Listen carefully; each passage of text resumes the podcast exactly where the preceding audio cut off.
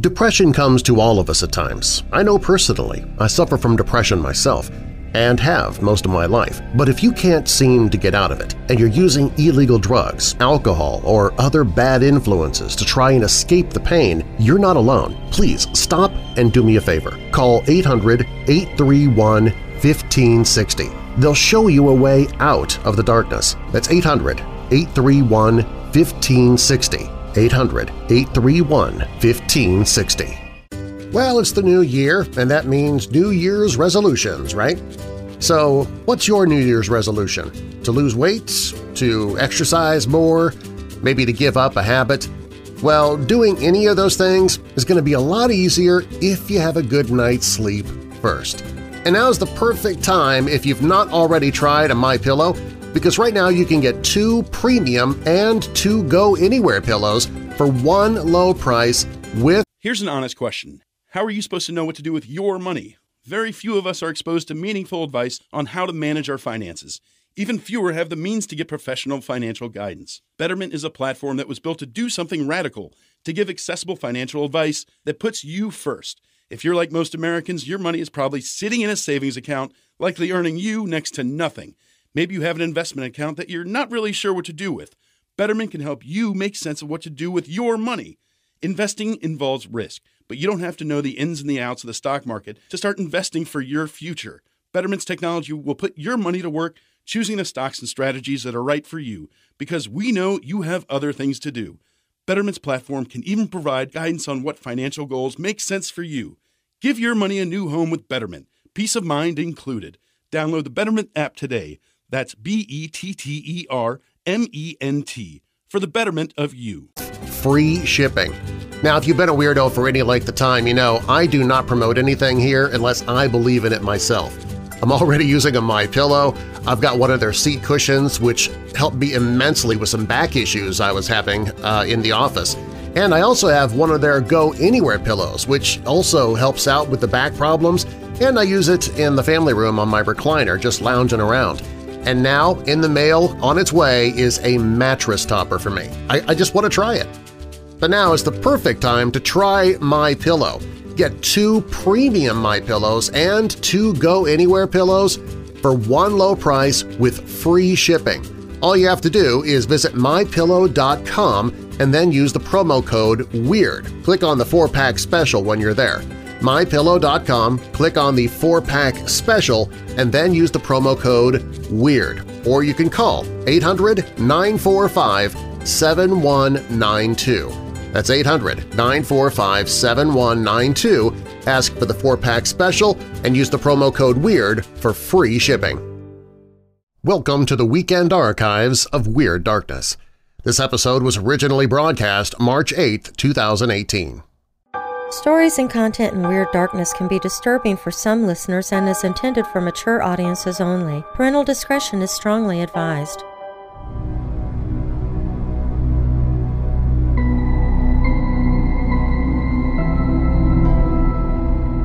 The Voynich Manuscript The Beale Papers Kryptos Dorabella The world's best codebreakers have been unable to unlock the mysterious ciphers that only the authors seem to comprehend. What do their cryptic messages say? What were they trying to tell us? Were the codes ever meant to be broken? Or are they so complex that it would be nearly impossible to do so. Perhaps the most notable case is that of the Zodiac Killer, who gripped the San Francisco Bay Area with fear, taunting police and sending handwritten cryptographs to the press, challenging them to publish the codes in order to avert further killings in the late 1960s. Not all of the killer's codes were ultimately unbreakable, however. In late 2017, the Zodiac's so-called Z340 cipher is believed to have been cracked after nearly 50 years of head-scratching. The Z340 cipher, according to the Zodiac, would reveal his true identity. But it turns out the joke was on us after 48 years of painstaking cryptography. The Zodiac must have meant for his codes to eventually be solved because the name he revealed in the cipher was Richard M. Nixon, who was president at the time the code was penned. More recently, however, another case involving handwritten ciphers has baffled investigators. Tonight on Weird Darkness, we explore the unsolved mystery of Ricky McCormick and the mysterious pages of code found in the dead man's pocket after his body was discovered in St. Charles County, Missouri in 1999. The FBI's top cryptanalysts have appealed to the public for help deciphering the enigmatic scribbles. And you may hold the key. I'm Darren Marlar, and this is Weird Darkness.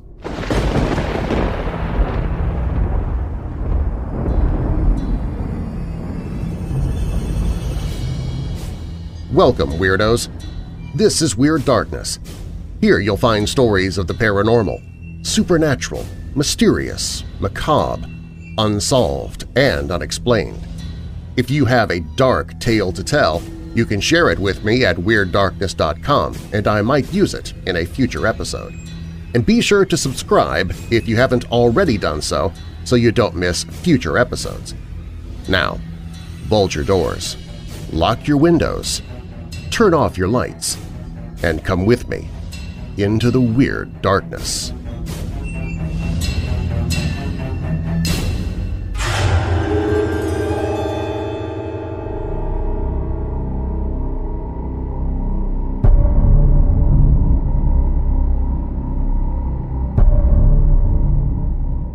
A body was spotted in a cornfield by a passing motorist on June 30, 1999 in West Alton, Missouri. The decedent, Ricky McCormick, was a 41-year-old, mostly unemployed high school dropout on disability welfare, a father of four, and had a criminal record. His body was found 15 miles from where he lived and far from anywhere public transportation may have taken him. A loner since childhood, Ricky had a vivid imagination, and though he had no siblings, his cousin Charles was like a brother to him. Charles would describe his cousin as living in an imaginary fantasy world, perhaps suggesting an undiagnosed mental illness. Having fathered two children with an underage girl, his longtime girlfriend, McCormick was charged with statutory rape in 1993. Despite his public defender's assertion that McCormick was suffering from a mental illness or other deficit, and having undergone a psychological evaluation, the court deemed McCormick fit to stand trial. He pleaded guilty and was sentenced to three years in jail. After serving about a year in the Farmington Correctional Center, McCormick was conditionally released by the Missouri Department of Corrections. Though he relied on disability checks received for his heart problem, Ricky McCormick would often take odd jobs, usually preferring overnights prompting his Aunt Gloria to refer to him as a vampire. And though friends and family say he personally steered clear of taking drugs and alcohol, he's believed to have been involved with local dealers, for whom he may have been a drug runner. Because of his brushes with the law, authorities were inclined to suspect foul play when his badly decomposed body was found. The cornfield along Route 367 had been a dumping ground for murder victims in the past, so police initially approached the death as suspicious. McCormick had been treated at Forest Park Hospital in St. Louis for an asthma flare-up on June 25th and claimed to be released the following day. He was reportedly seen alive for the last time at a gas station on the 27th. Just three days later, the 72 pounds left of a 5-foot 6-inch man's remains would be discovered in the cornfield. Because he'd been receiving treatment for heart and lung problems, authorities didn't rule out the possibility that he may have died of natural causes, especially considering that it seemed no one would have had any reason to kill the father of four. Still, it was reported that McCormick appeared to have suffered a head injury, but because of the advanced decomposition in the summer heat, fingerprinting was required to identify his remains. Even by this point, the flesh of his hands had fallen away from the bone. Because of the advanced decay, the medical examiner was hard-pressed to determine the nature of the head injury. As a result, McCormick's cause of death was stated as undetermined. Could he simply have fallen and hit his head, perhaps during a medical episode? But if so, what the heck was he doing way out there? Lacking any motive for murder, the case was swept under the rug in short order, and McCormick, like so many other poor black men whose deaths remain unsolved, was virtually forgotten by law enforcement. It wasn't until 12 years later that this would change. On March 29, 2011, it became apparent that the FBI had now taken an interest in the cold case when the Bureau's Cryptanalysis and Racketeering Records Unit, or CRRU, released new details. In addition to reporting that Ricky had been shot to death, the FBI released two handwritten pages that had been recovered from a pocket in the jeans McCormick had been wearing when his body was discovered, an element that local authorities had, for some reason, never made public. Not even McCormick's family had been approached about the notes found in his pocket, and they had been completely unaware of this detail until the FBI had already gone public. In fact, Ricky's mother, Frankie Sparks, alleged that police specifically told her the only thing found in his pockets was a ticket from the Forest Park emergency room. The two now released pages are a jumble of letters, numbers, and parentheses that the CRRU's best agents simply couldn't make any sense of, but they knew the encrypted writing might hold clues about the circumstances leading up to McCormick's death. Dan Olson, then chief of the CRRU, initiated the release of the two ciphers, indicating they were believed to have been penned by McCormick himself. Olson's hope was that amateur sleuths might be able to crack whatever code McCormick was using in the mysterious writings. Olson also believes McCormick wrote the notes within three days of his untimely death. But wait a second. A man with such a low IQ is believed to have created a cipher so complex that the FBI's most talented decoders couldn't make any sense of it? In 2009, the CRRU even reached out to members of the American Cryptogram Association who were just as stumped. We're talking about folks who can typically glean at least some meaning from any code within hours.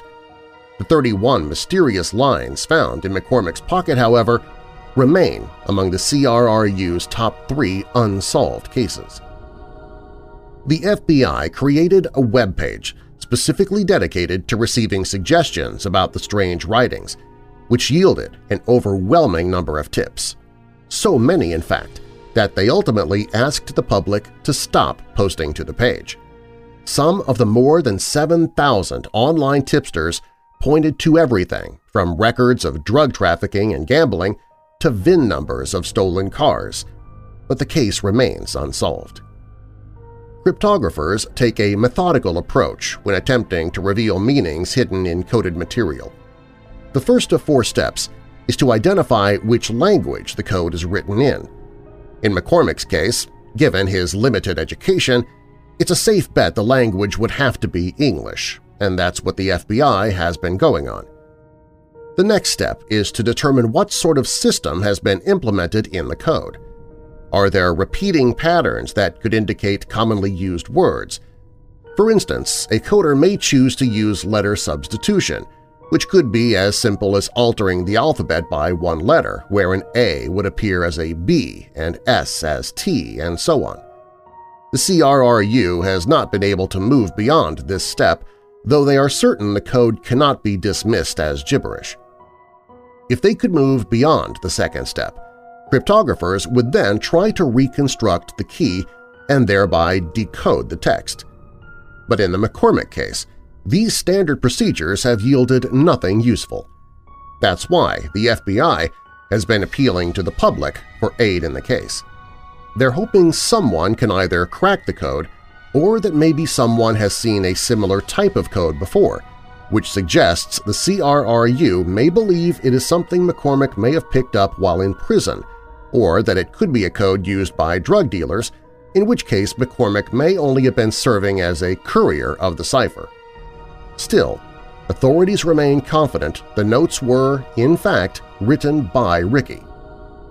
But could the FBI be way off track in presuming the cipher to be so intricate?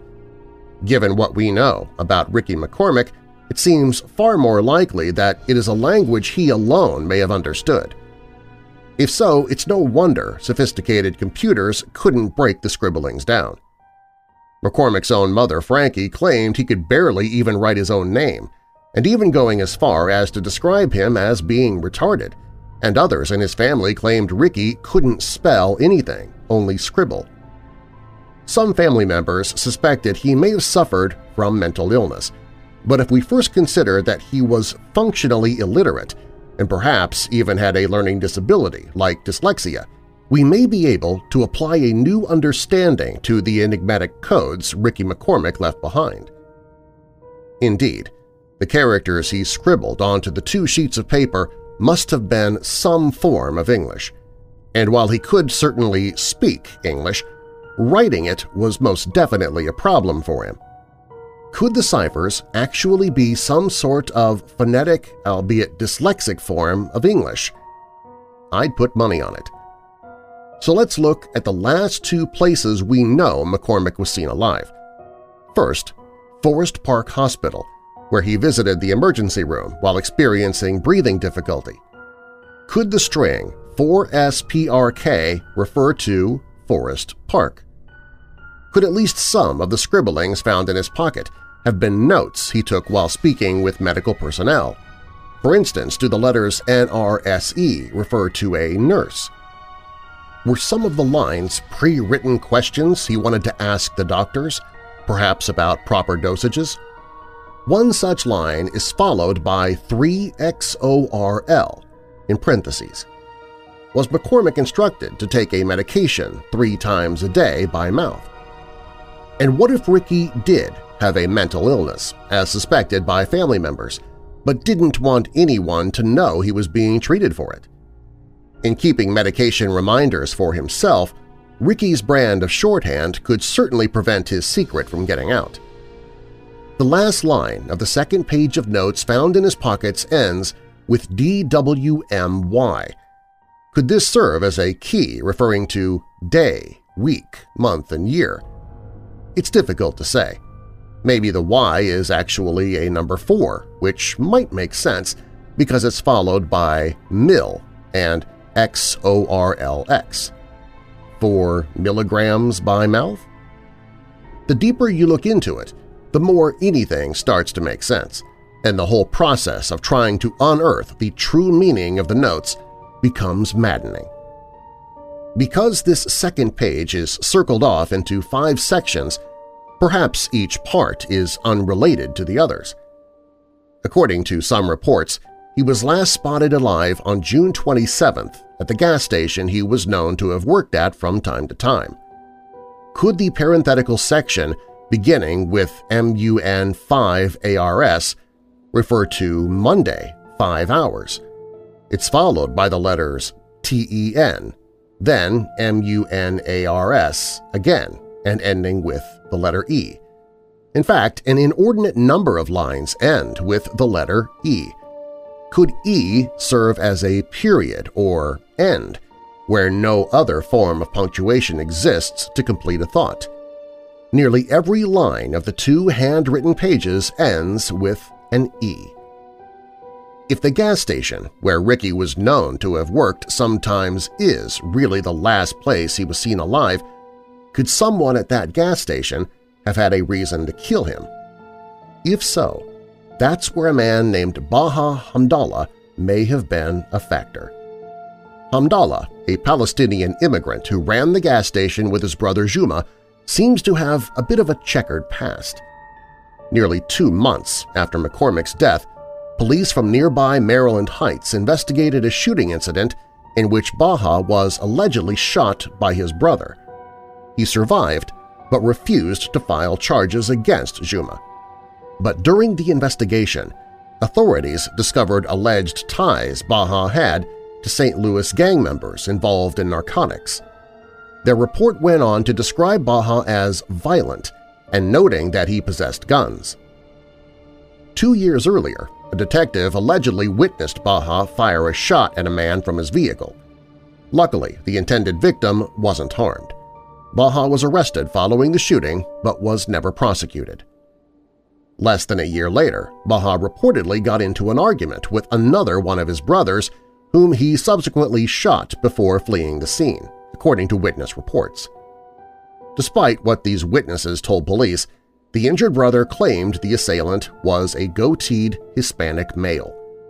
Did he try to throw police off his brother's trail out of fear? Regardless, Baha turned himself in several days later, but his brother refused to file charges against him. Later that month, Baha was arrested again, this time at his family's gas station for allegedly beating a loiterer with a rusty hammer. Two weeks before Baha was to stand trial for the alleged assault, the alleged victim was shot to death just blocks from the gas station, and charges against Hamdallah were dropped. According to records obtained through a FOIA request, informants told police the man had been killed at the behest of Baha Hamdallah. Now, fast forward to June 15, 1999, about two weeks before Ricky McCormick was murdered. Ricky bought a one-way bus ticket to Orlando, Florida in the early morning hours. It wasn't the first trip he'd made to Florida that year, but it would be his last. In the weeks prior to his departure, a number of calls had been placed from McCormick's home to the Orlando area.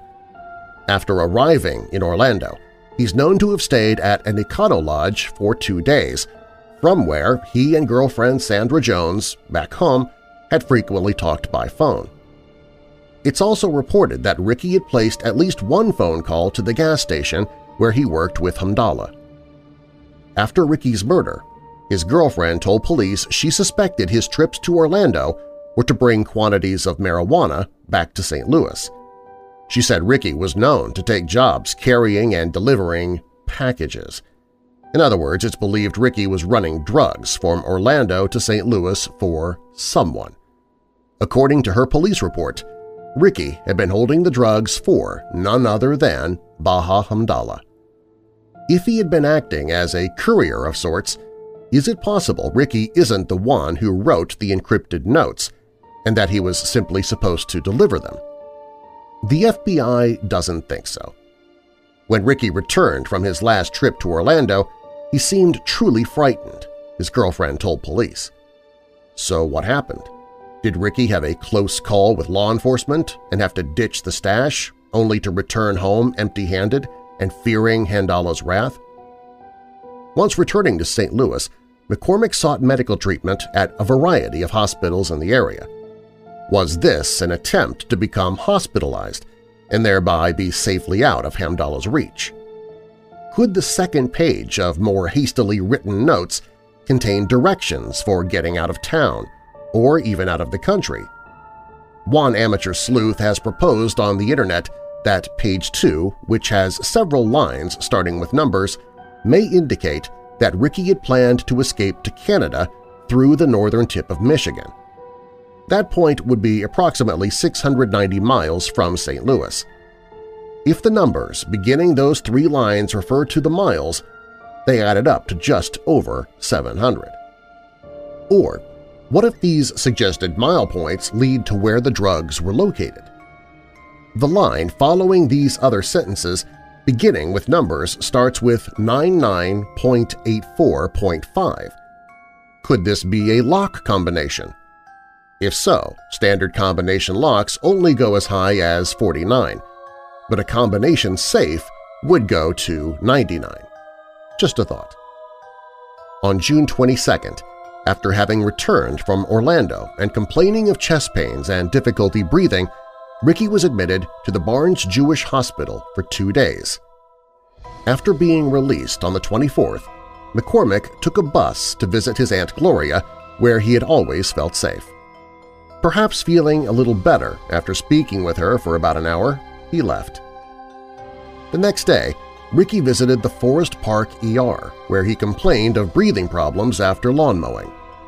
Less than an hour later, hospital staff determined he would not be admitted for the asthma flare-up, but both his aunt and girlfriend believe he spent the night in the waiting room anyway, because Ricky called his girlfriend the following morning to say that he was out of the hospital and was now on his way to the gas station.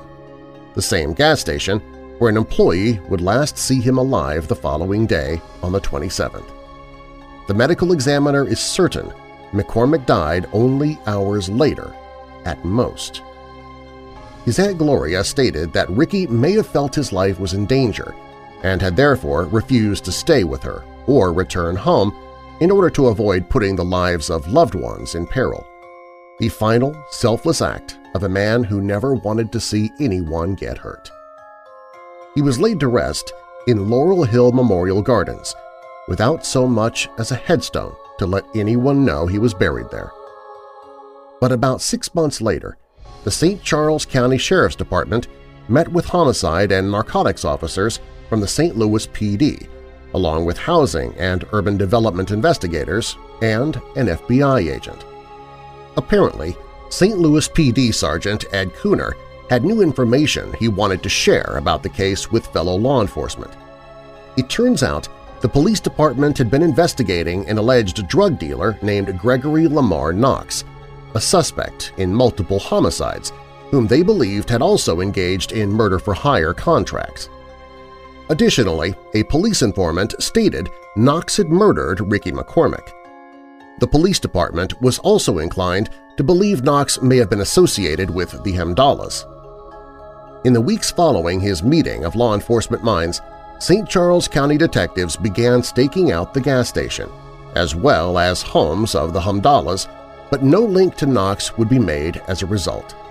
Both Knox and Baha Hamdallah would later serve time, however on unrelated charges, Knox for drug trafficking and Hamdallah for murder. In 2002, Hamdallah was sentenced to 38 years in prison for shooting a man in the face – but only six years later, he walked after an appellate court ruled that his attorney had failed him by not calling a gunpowder residue expert to the stand in order to testify in support of Hamdallah's claims of self-defense. But let's get back to the pages found in Ricky McCormick's pocket.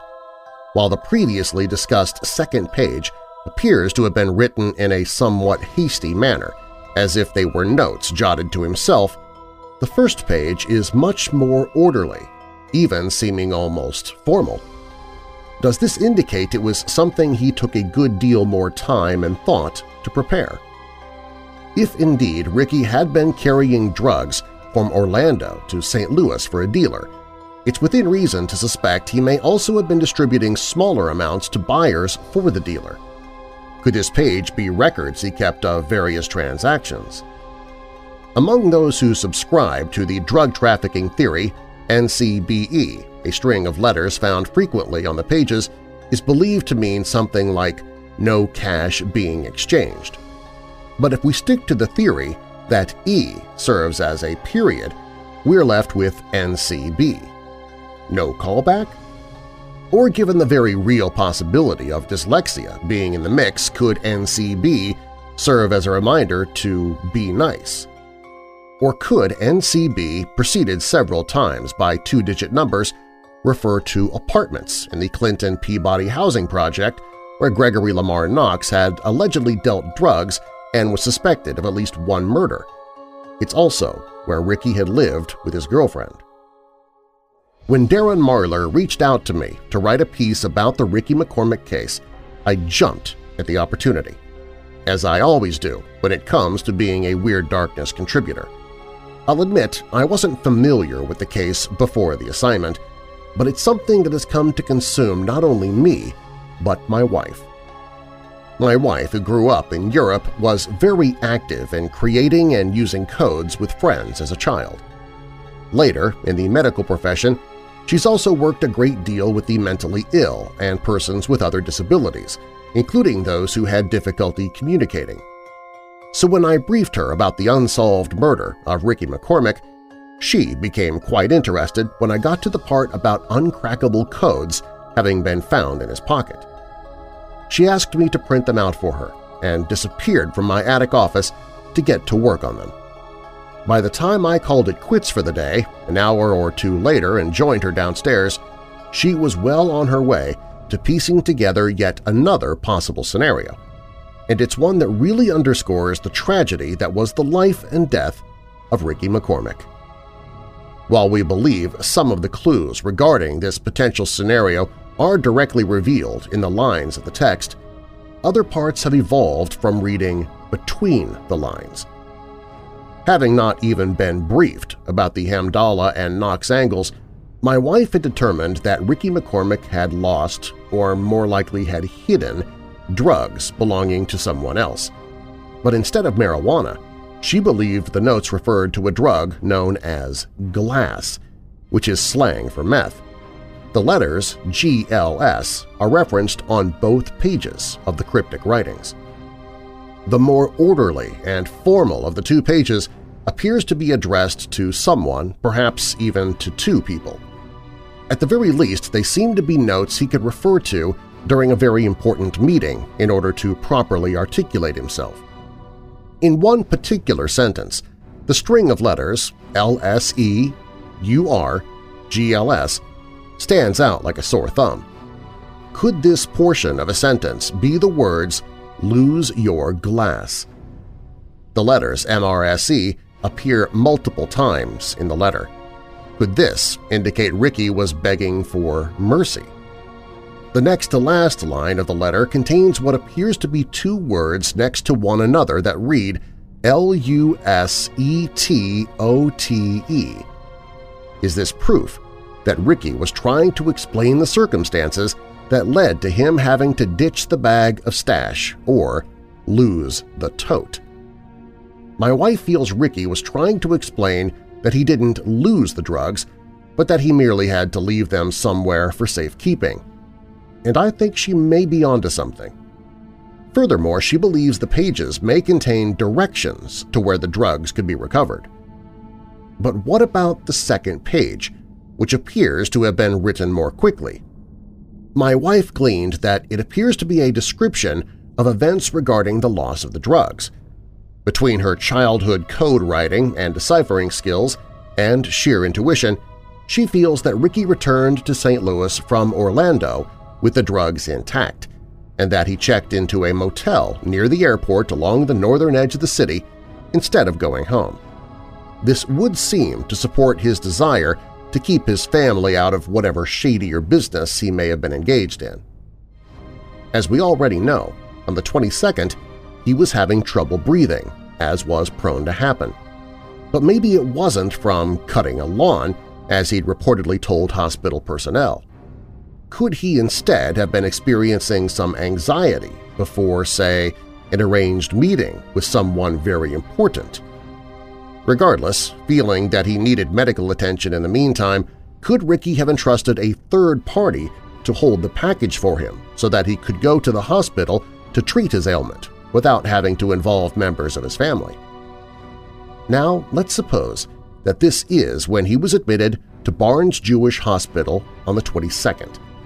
When he was released on the 24th, his priority certainly would have been to retrieve the drugs he'd left in the care of someone else when he had checked out of the motel. Maybe he'd asked them to pick him up from the hospital, but they never came. And what if this third party had decided not to hand the package back over to Ricky, opting instead to make an opportunity for themselves?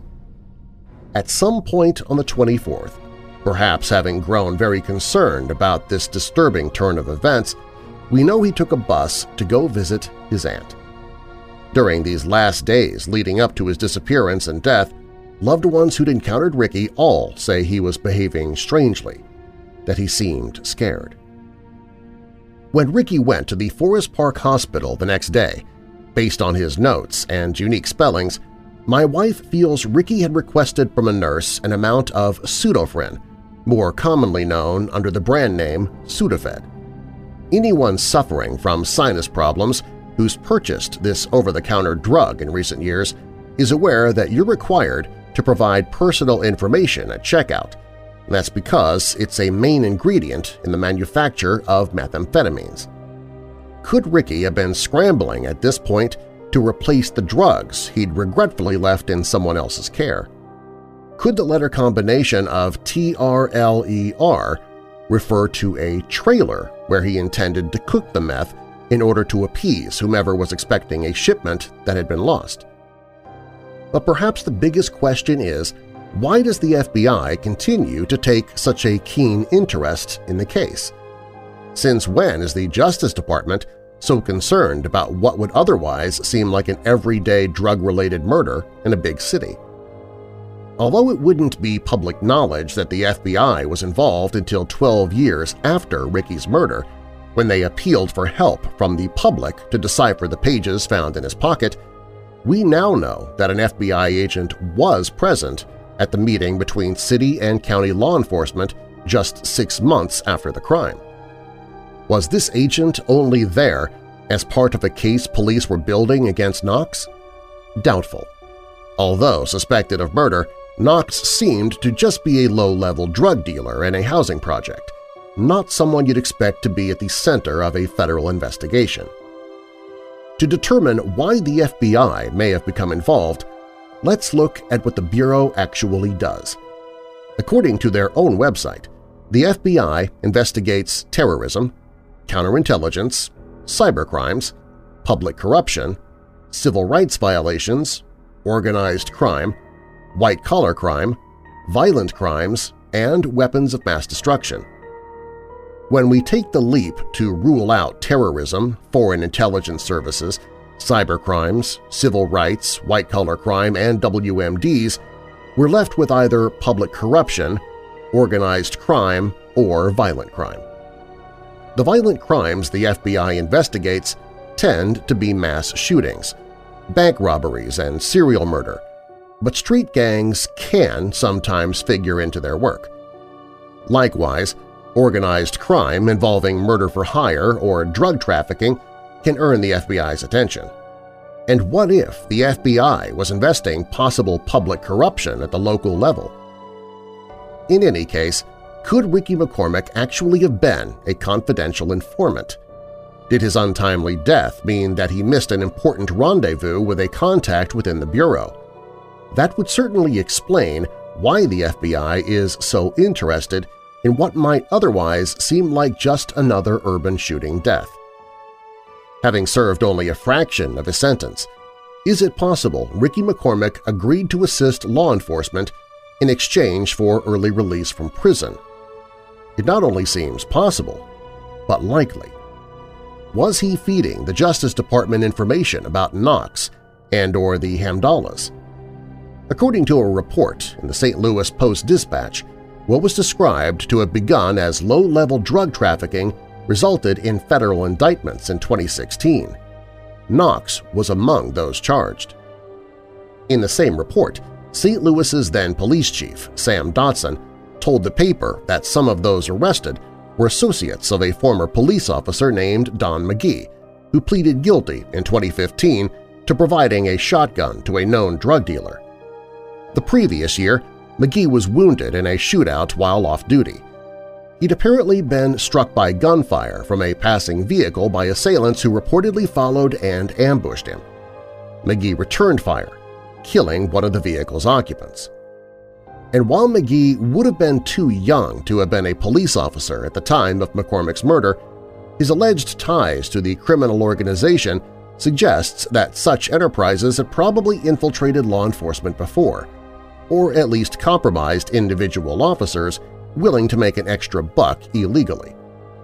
Could all this mean that the FBI suspects McCormick may have been murdered by a dirty cop who may have been aware that Ricky was an informant?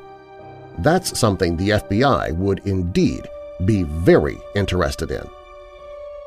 My wife and I have been pouring ourselves into the Ricky McCormick case for more than two months, but I know that at some point Darren Marlar and Weird Darkness will be expecting me to deliver this piece that I've promised.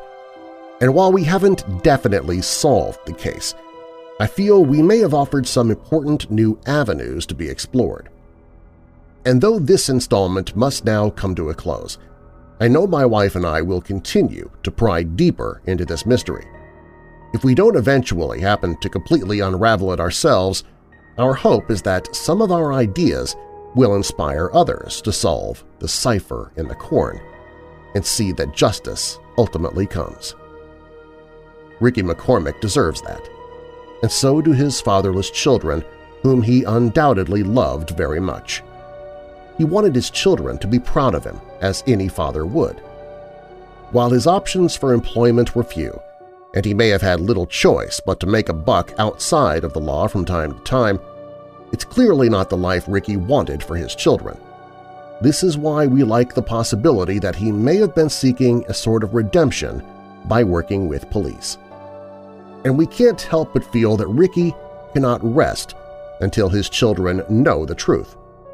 Solving this case would provide closure, and perhaps prove that he wasn't just someone who met the end he deserved for having been involved with dangerous people. That's not who he was, and it's not how his children should have to remember him.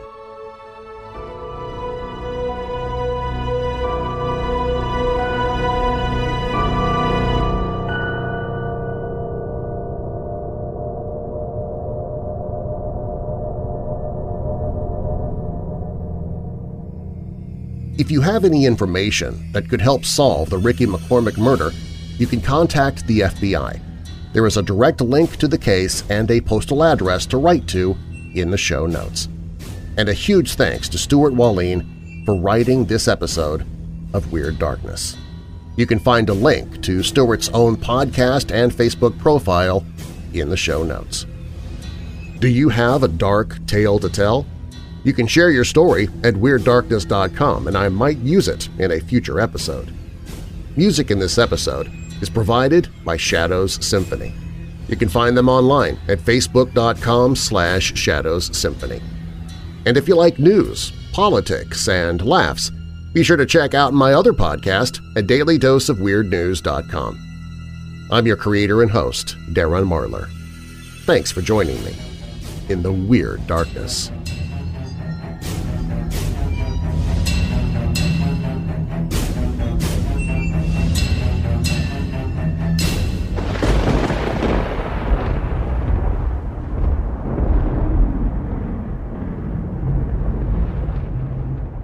My biggest issue when it comes to losing weight is I have no discipline. None. If I get a craving for something, I can't help myself. I have to satisfy the craving. But I'm trying something new now. No food after 6 p.m. Easier said than done, right? Well, that's my junk food monster time. Your time for daily cravings might be different. Well, fortunately, I found this CBD oral spray, and it has been a big help, at least to me. Whenever I get this unhealthy food craving in the evening, I can keep it at bay with a few sprays of this product under my tongue. It's a salted caramel taste too, which uh, kind of takes care of the uh, sweet tooth at the same time. Uh, so the craving to eat is gone, uh, the sweet tooth is gone, calories none. If you need a little help battling back the craving monsters yourself, well, you can find a direct link to this CTFO weight loss oral spray on the sponsors page at WeirdDarkness.com. Have you been dreaming of writing your own book? Have you already written one? How would you like to be a published author with Dorrance Publishing? They've been working with authors and publishing great books for nearly a hundred years, and your book could be next. And they cover it all. They edit your text, design your book pages, create a great-looking cover for your book, Plus, as one of their authors, you'll also benefit from a custom book promotion marketing campaign, making your book available everywhere people buy books, online like Amazon, but also brick-and-mortar bookstores. Your only job is to write the book. Call Dorrance Publishing toll-free at 800-847-1362, 800-847-1362. Even if you're only curious, it's still worth making this free call to get their free author's guide to becoming a published author. Call Dorrance Publishing at 800-847-1362. Imagine someday I might be promoting your book in my podcast. 800-847-1362.